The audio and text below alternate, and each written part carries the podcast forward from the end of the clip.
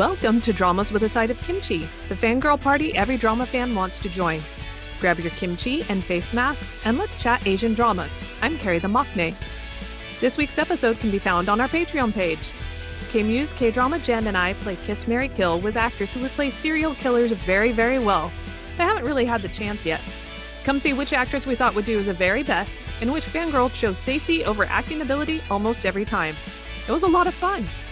We love blogging about Asian dramas, but behind the scenes, we have so much more to say, and we want to share it with you. And talking is so much faster than typing.